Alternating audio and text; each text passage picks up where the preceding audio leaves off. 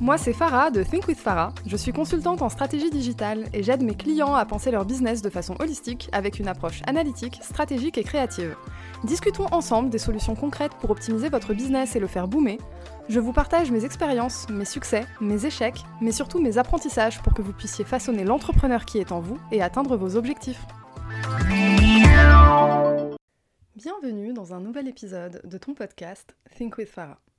Aujourd'hui, j'aimerais commencer par te demander comment tu vas. Réellement, sincèrement, comment tu vas?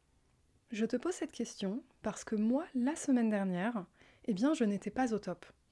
Et l'idée m'a traversé l'esprit qu'en fait, euh, on peut totalement aimer ce qu'on fait et ne pas être au top tout le temps. Oui, c'est possible, et c'est de ça dont j'aimerais te parler aujourd'hui. Je vais te parler de comment je gère ces périodes-là, comment j'arrive à lever le nez après, et aussi comment parfois je ne les gère pas, et que ce n'est pas grave du tout, en fait. Avant de commencer, j'ai posé une question sur Instagram pour définir le sujet de cette semaine. C'était un sondage qui demandait en gros quel sujet veux-tu que je traite ce lundi, à savoir peut-on se sentir mal même quand on aime ce qu'on fait, ou alors pourquoi est-ce important de créer un blog pour son business Évidemment, comme tu le constates, c'est la question de la santé mentale qui a gagné pour cette semaine. Mais l'autre sujet, je le traiterai la semaine prochaine dans un épisode dédié 100% marketing de contenu grâce à ton blog. Pour revenir au sujet du jour, j'aimerais me recentrer sur toi et savoir, comme je t'ai dit, comment tu vas.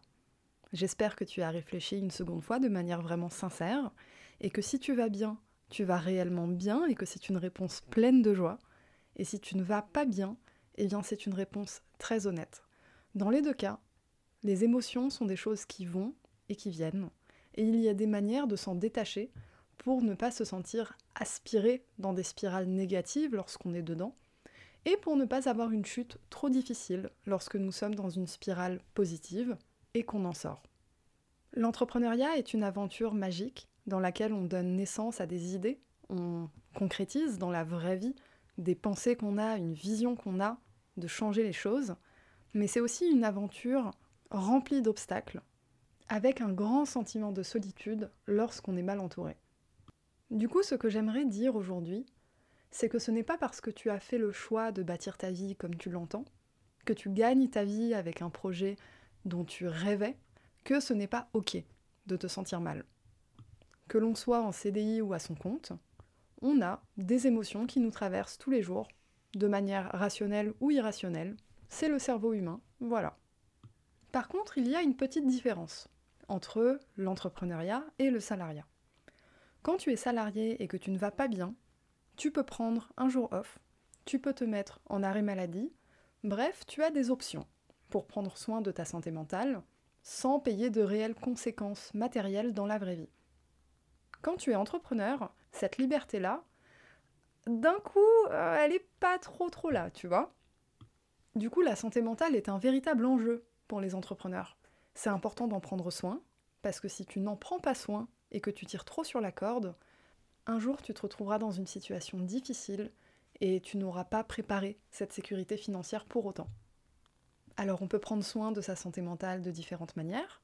Il y a évidemment des professionnels qui peuvent nous accompagner, et il y a le mindset, l'attitude que l'on va avoir chaque jour envers la vie et envers nous-mêmes. C'est important pour moi de faire cet épisode aujourd'hui parce que j'ai déjà vécu deux dépressions en tant qu'entrepreneur. J'ai dû recommencer mon business à zéro, en pleine dépression, incluant des problèmes de santé.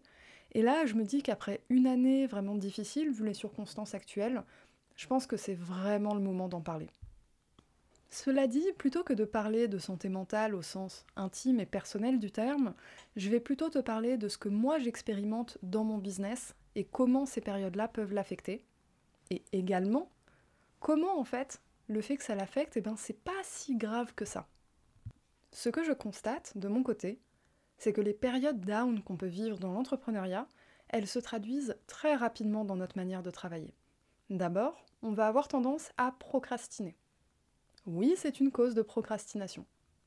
On va avoir tendance à perdre notre motivation, à perdre notre créativité, mais surtout, et c'est là où ça devient un petit peu vicieux, c'est qu'on commence également à perdre notre vision.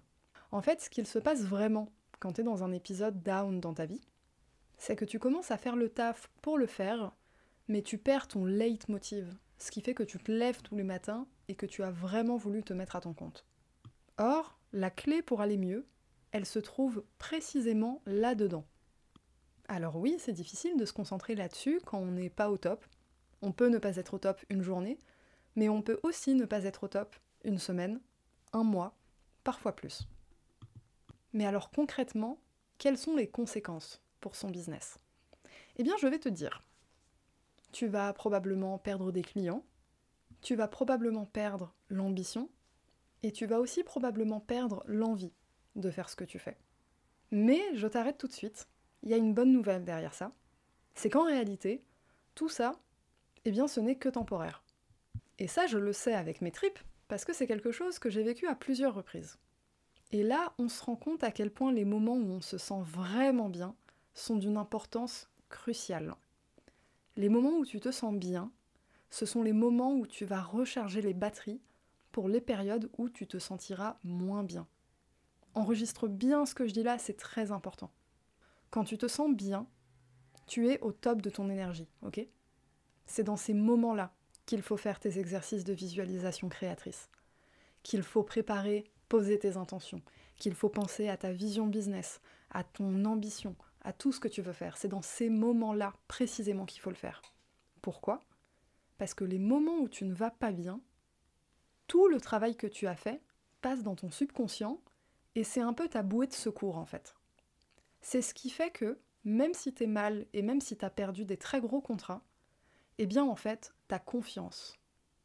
Tu sais que cette période va passer et tu sais aussi que ce qui t'attend derrière, eh bien en fait, c'est très très beau et très très grand.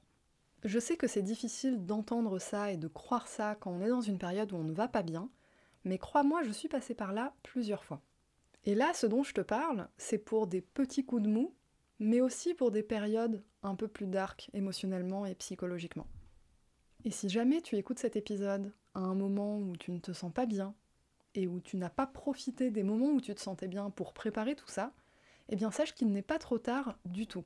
Je parle des émotions comme étant quelque chose de cyclique que l'on peut observer, parce que c'est le cas.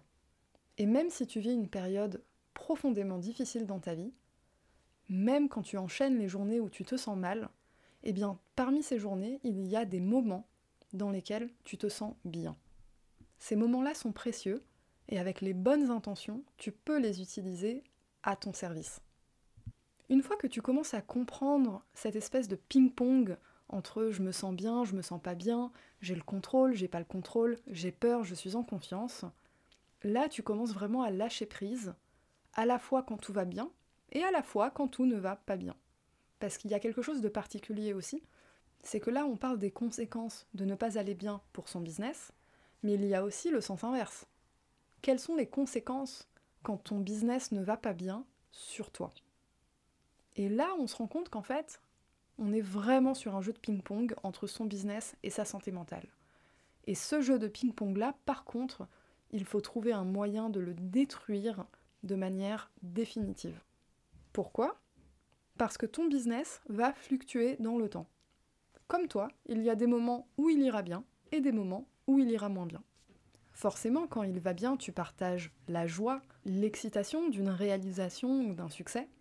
Mais imagine si à chaque fois que ton business vivait un moment compliqué, tu devais aller mal à la hauteur de ce que vivait ton business.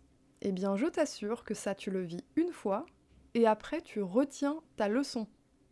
Ton business fait partie de toi, mais ton business n'est pas toi. Ton business, il correspond au faire, au vouloir. Je fais, je veux. Mais il ne correspond pas au je suis. Tu n'es pas ton business.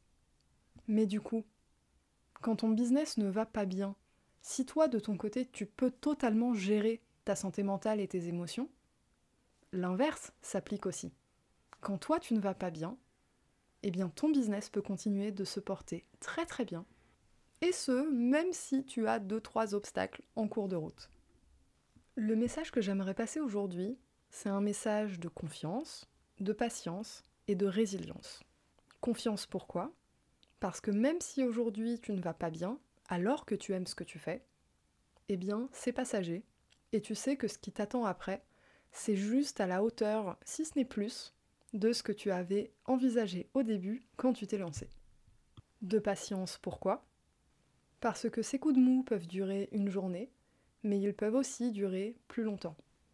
Et de résilience, pourquoi? Parce que ces moments, eh bien, ce sont des moments au pluriel, des moments qu'on va vivre à plusieurs reprises dans notre vie, et en fait, c'est totalement ok et normal. J'aimerais te recommander une vidéo de la chaîne YouTube Mysteria à propos de la loi de polarité. C'est une vidéo d'une vingtaine de minutes qui explique très bien la largeur d'un spectre entre deux oppositions. En l'occurrence, aller bien et aller mal. Il y a tout un tas d'émotions entre les deux. Il y a également le fait de se sentir neutre. Et en fait, c'est juste quelque chose de dynamique dans le temps. Voilà, on arrive à la fin de cet épisode. Tu trouveras bien sûr le lien de la vidéo dans la description de l'épisode. J'espère que si tu vas bien, tu vas courir faire tes exercices de visualisation créatrice et poser tes intentions pour ton business.